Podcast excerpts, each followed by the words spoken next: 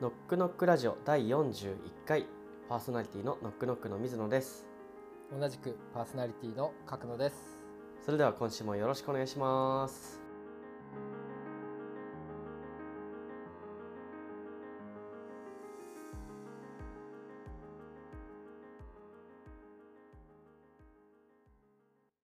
まずは先週イベントお疲れ様でした。お疲れ様でした。ね、先週の土曜日日曜日と連日ちょっとノックノックのオフラインイベントを開催したんですが。ノックノックラジオでもアナウンスさせていただきましたけれどウォーターズ竹芝というもう本当にですね海が目の前にあってでその背景にはタワーマンションみたいなものだったりオフィスビルみたいな感じのものがこうそびえ立ってで左手には浜離宮が見えてこう緑があるというでスカイツリーも見えるんですけどなんかもう本当に、はい、ていうんですかね絶景かなみたいな感じの 景色のねところで、えー、催された、まあ、ウォーターズ竹芝の3周年記念のイベントの中でやらせてもらったんですけれど我々はお茶の体験をお客様に提供させていただいたという感じですよね。そうですね。あの僕はちょっと土曜日はあのオンラインのジコンカさんとのイベントがあって行けなかったんですけど日曜日にその会場に行った時に、これどこでやってんだろうなみたいなあの芝生のところではすごい合奏っていうんですか？そうですね。オーケストラがはい。あオーケストラか。はい。オーケストラがちょっと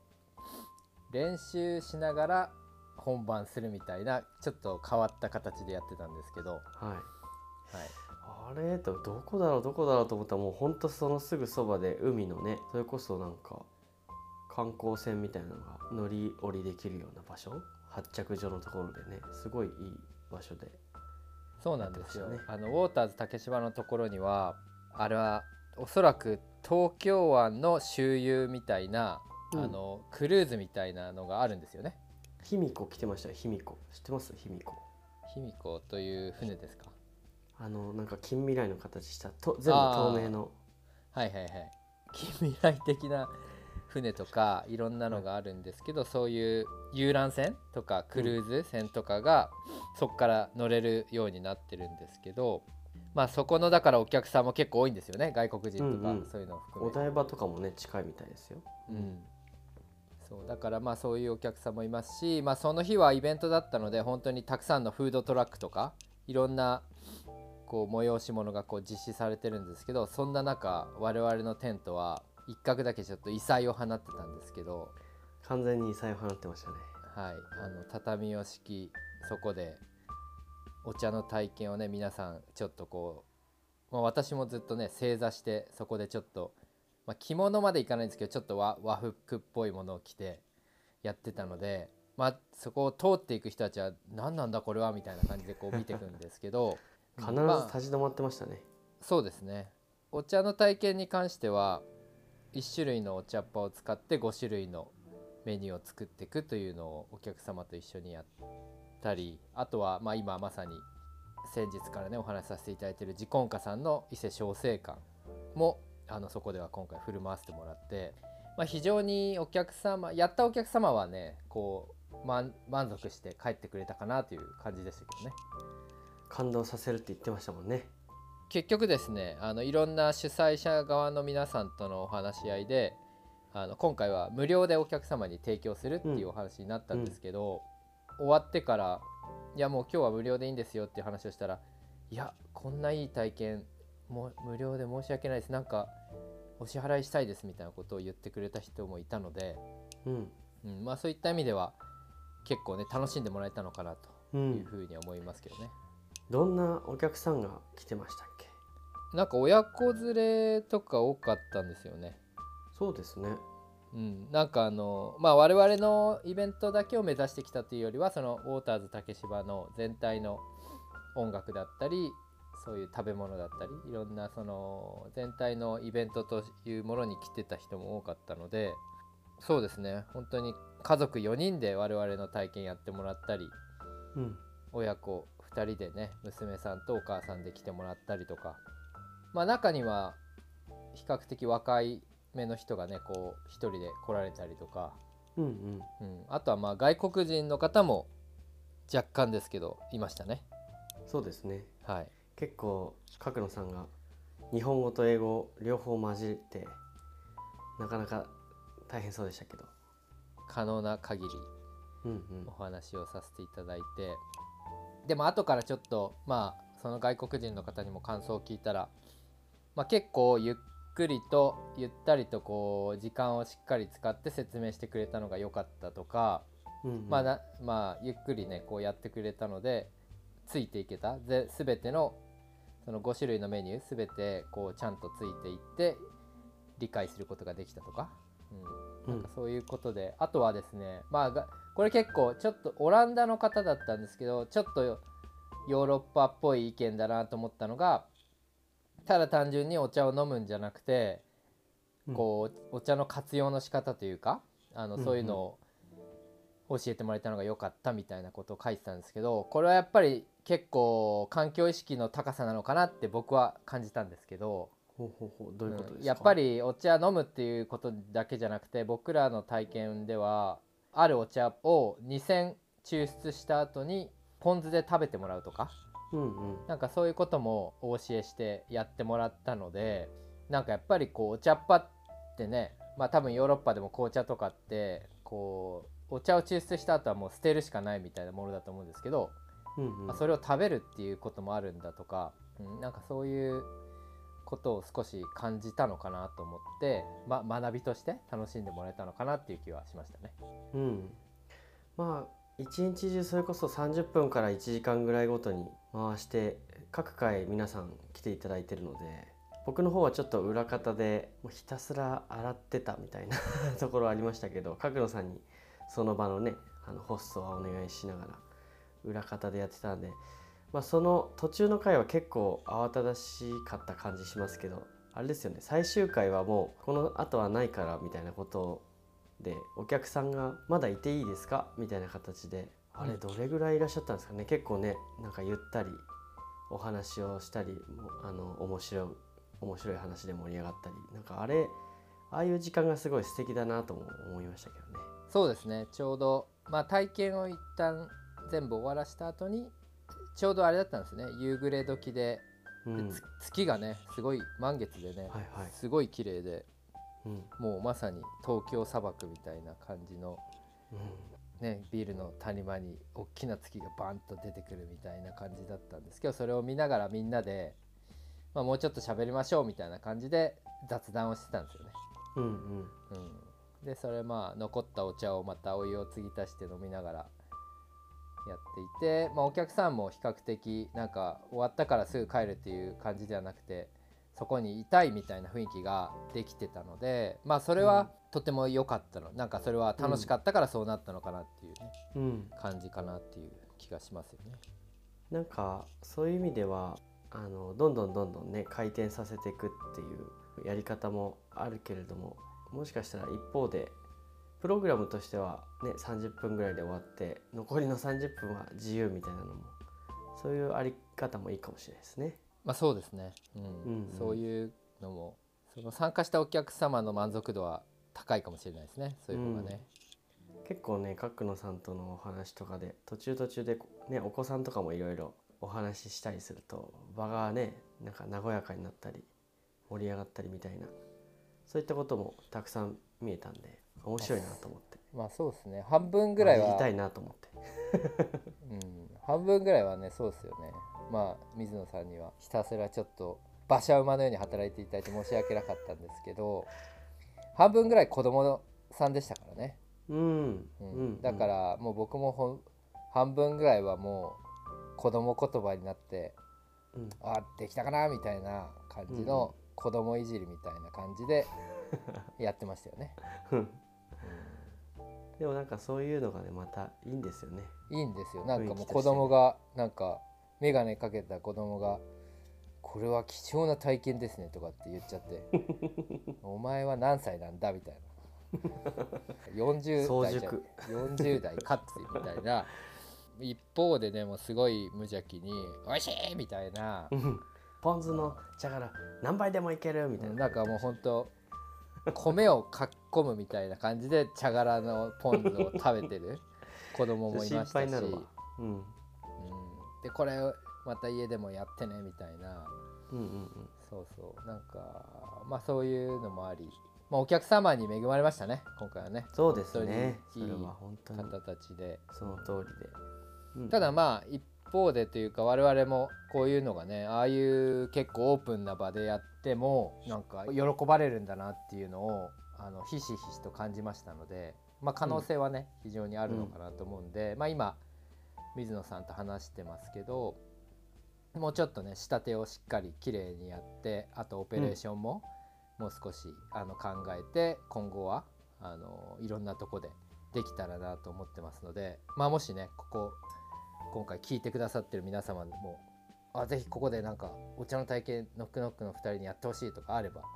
ねお声掛けいただけたらなという感じですかね。はいうんまあもう少し整ったらね正式にそういうあのメニューとしてもあのホームページとかに出していけたらなと思っておりますので、はい、もう少々お待ちいただければなと思います。はいはい。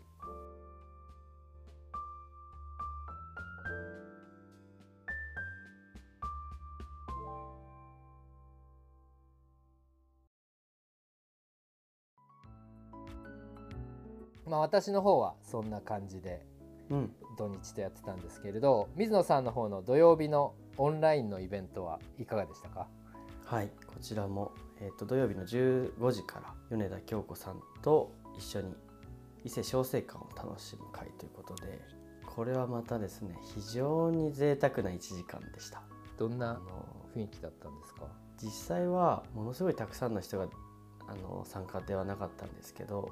はい僕がちょっと司会的なことをしながら京子さんが小生館をあの自婚家のまさに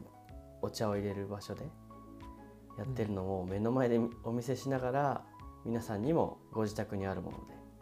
入れていただいてこの自婚家の成り立ちとか伊勢小生館のあの実際どうやって作っているかとかあの目の前で生のあの柚子とかをお見せしながら説明してもらったりですね。うん。あと京子さんのおすすめの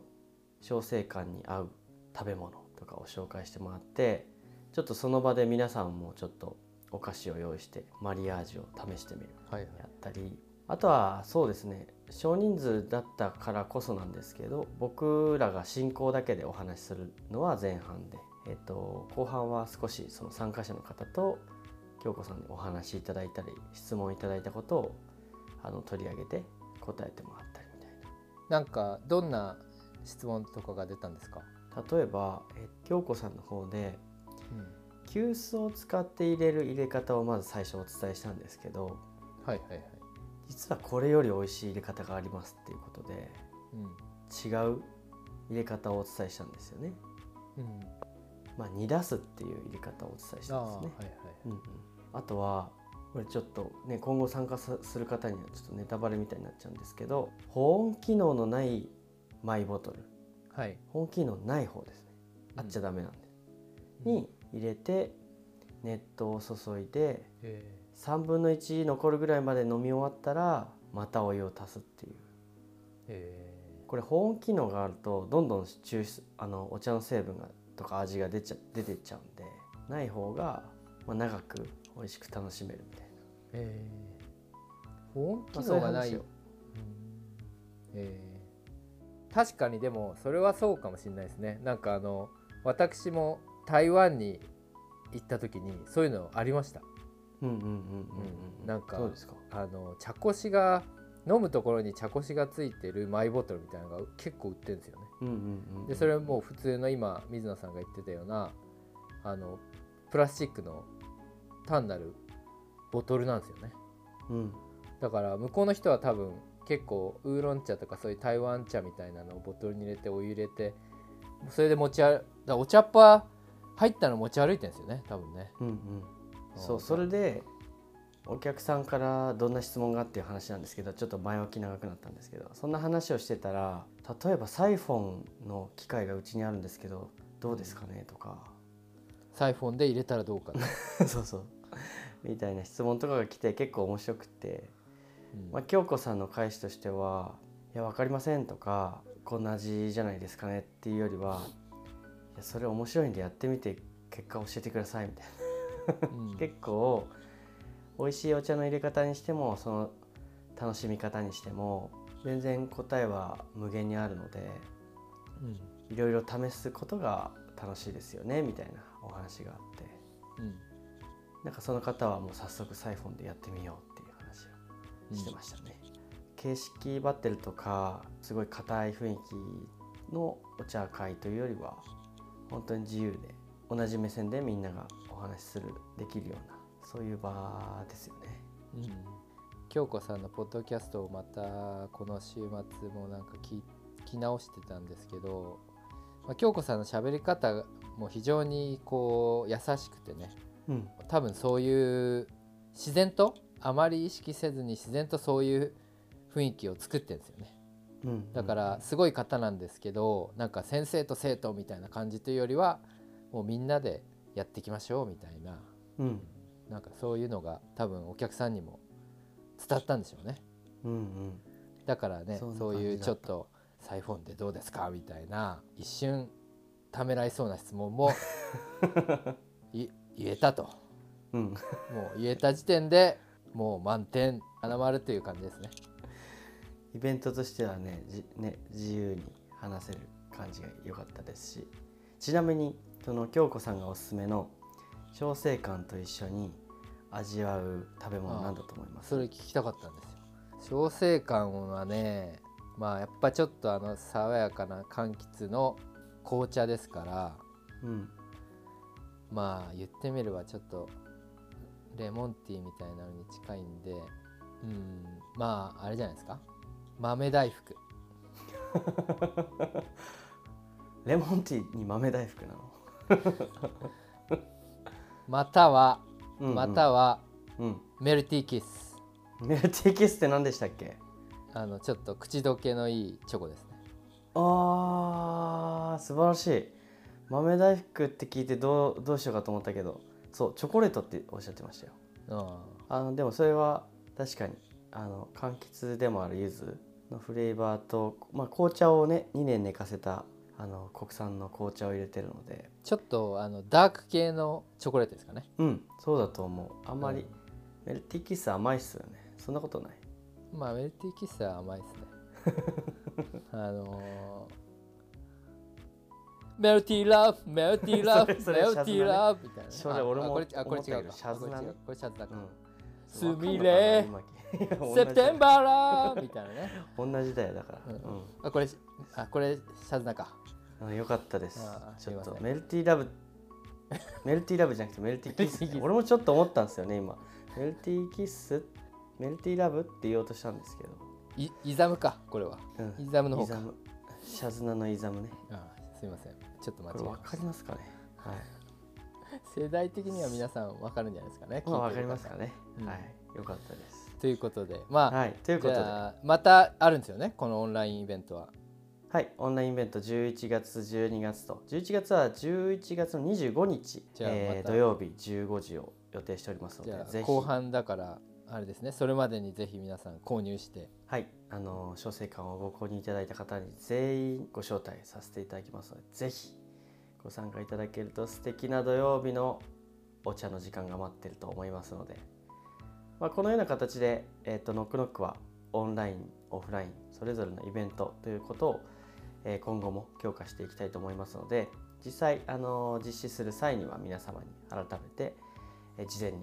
えご案内しながら皆様に会えるのを楽しみにしております。そうですね。次回のオンラインイベントではもしかしたら水野さんのメルティーラブが聴けるかもしれませんね。そうですね。なんでか知んないけど、歌ってる。かもしれないで。すねかもしれないので、はい。うんの、で皆さんお楽しみに。髪の毛ピンクにしてそうですね。おきたいと思います。はいというわけではいありがとうございます。どういうわけなんでしょう どういうわけなんでしょう。どういうわけ。ありがとうございます。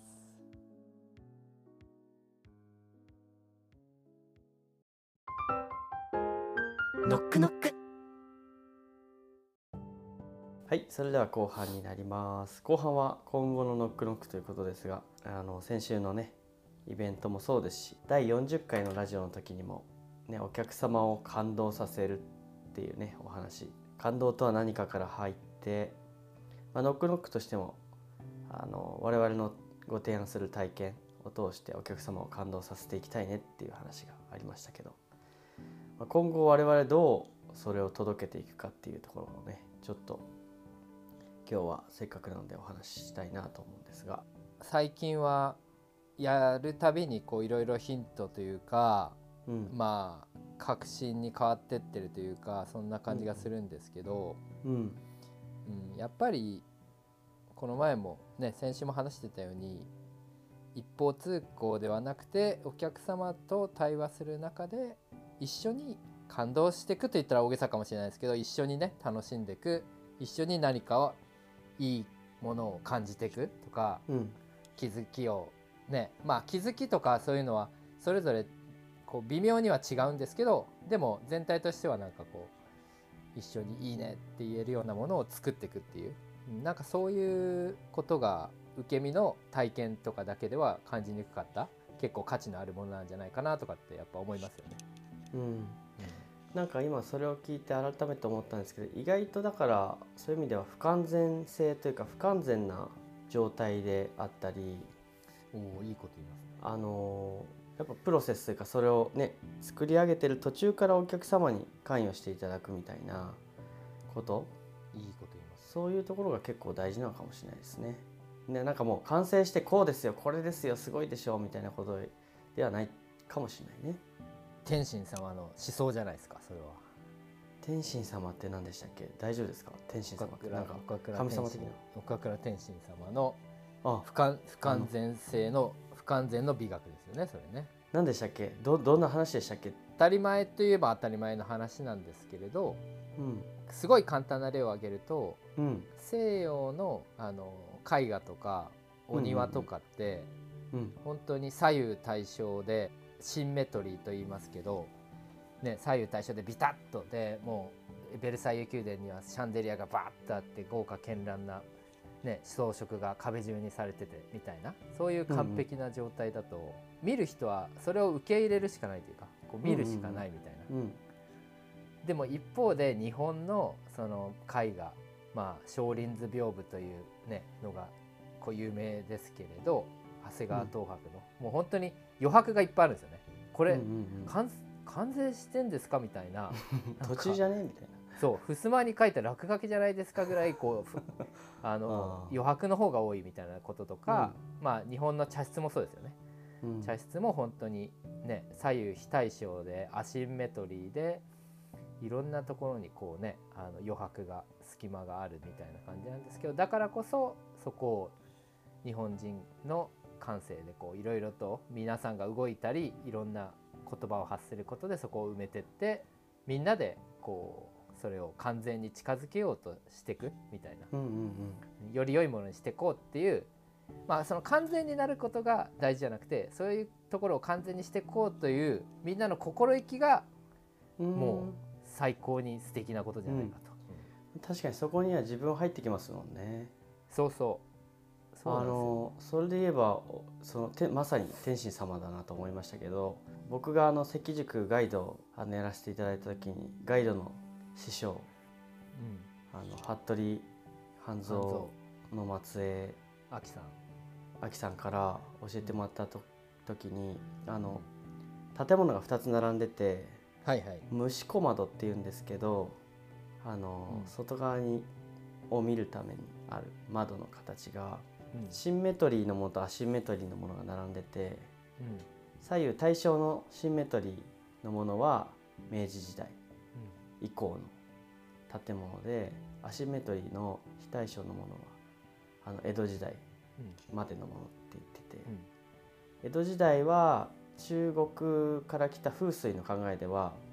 シンメトリー左右対称はあんまりいいものではなかったのでうん非対称になっててでも西洋の文化が入ってきた明治時代はこうシンメトリーのものがどんどん作られるようになったみたいなことを言ってて確かにこの対象の方はやっぱりカチッとはまってて綺麗なんですけど、安定感あるんでね。うん、非対称の方がなんでこっちのが大きいんだろうとか。そう。いろいろ考えるんですよね。なんかこう使い方が変わるよなとかなんかねいろいろ想像できるんですよね。そうですよね。両方いいけどそれぞれなんか違うなっていう感じがしましたね。うん、そう。だからねまあ岡倉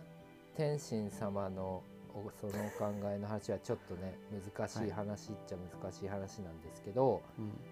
今日もちょっとある某クックパッドで働いてた人と話をしてて、ポークックパッドってもう言っとるやん。うん、あの 以前ねもう辞めちゃったんですけどでその人が結構料理が大好きで、うん。週末とかにまあ普通の平日にこう買い揃えた食材を使って週末に人を56人呼んで家で料理を振る舞うっていうのがことをこう結構やってるらしいんですよね。うんうんでもその時にやっぱりその方は全部自分でキッチンで作って入ってみんなに「ほら食べろ」と「俺が作ったぞどうだ」ってやるのはあんま好きじゃない。ホットプレート一つでもテーブルの上にダイニングテーブルの上に乗せてでじゃあ今日はタコスやろうと。でその中身の肉とかいろんなな具材とかを僕がしっかり調理して味付けして美味しいもの作るけどその皮をあのなんか餃子の皮でやるらしいんですけど餃子の皮をこう焼いてトルティーヤにして最後どれを巻いてどういう風にしてああのサルサをつけて食べるかみたいな最後の一手はみんなにやってもらうみたいな。なんかすごいですねそれ。そういうことを必ずするようにしてるらしいんですよ。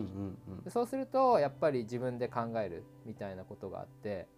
まあその方はね某クックパッドにいたんですけれど レシピのまんま本当に分量も全部そのまんま正確にやることがそれは料理じゃないと。料理っていうのはやっぱ自分であちょっと私の家庭だったらね子供いるからちょっと甘い方がいいなとか自分で考えて少しでも塩の量変える砂糖の量変えるとかそういうことをやったらそれが料理なんだと。なんかだからそういう話をしてましたけど、まあ、それも本当にちょっと近いようなものがあるなっていうふうに思いましたね。うんうん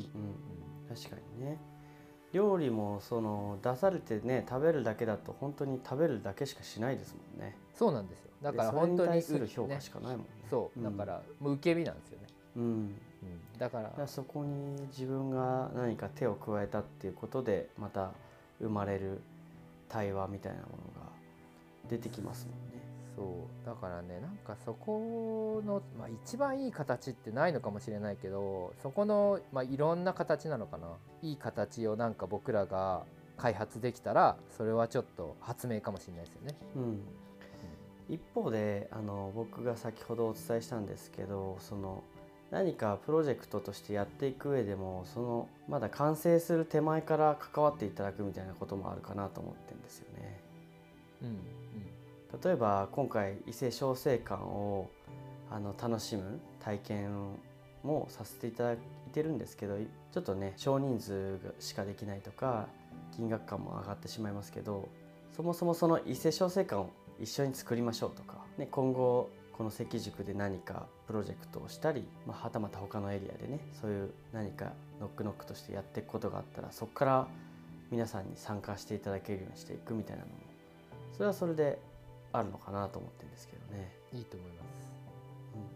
だからねなんかそういうのをまあいろんなことでやりながらまあねできればノックノックのファンになっていただいて何か一つだけやるんじゃなくてまあ僕らもねこう努力しなきゃいけないですけどノックノックのやってることは毎回面白いねってこうねなってうんいろんなものに参加してもらえるようにしていきたいですね。うん、うん、そうですね。で思わずね人にこう話したくなっちゃうような感動体験をね皆さんにしてもらいたいなっていうところですよね。うん、まあそれをしっかり作り込んで皆さんにご案内してっていう感じですかね。頑張りたいと思います。ということでノックノックとしては今後お届けしていく感動体験こちらはお客様自身の手お客様自身の行動を大事にしながら一緒に作り上げていけるような体験作りというのを今後やっていきたいと思いますので是非ねそれをお伝えした際にはですねちょっと足を踏み入れてご参加してみていただけると嬉しいです。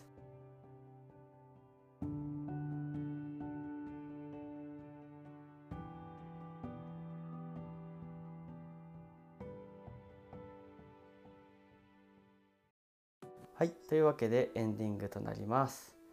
今週は先週土曜日、日曜日と、えー開催されたノックノックオフラインイベントウォーターズ竹芝でのイベント報告と今後の展開ということで感動体験を皆様と一緒に作り上げていくというお話をさせていただきました。そうですね。ここはね本当にこう正解はないものなんで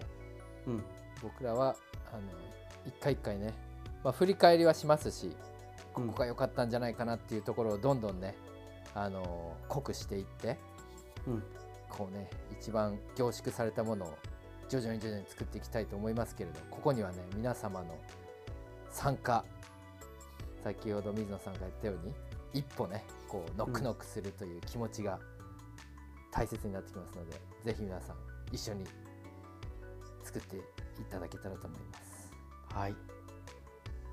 よろしくお願いします。よろしくお願いしますということで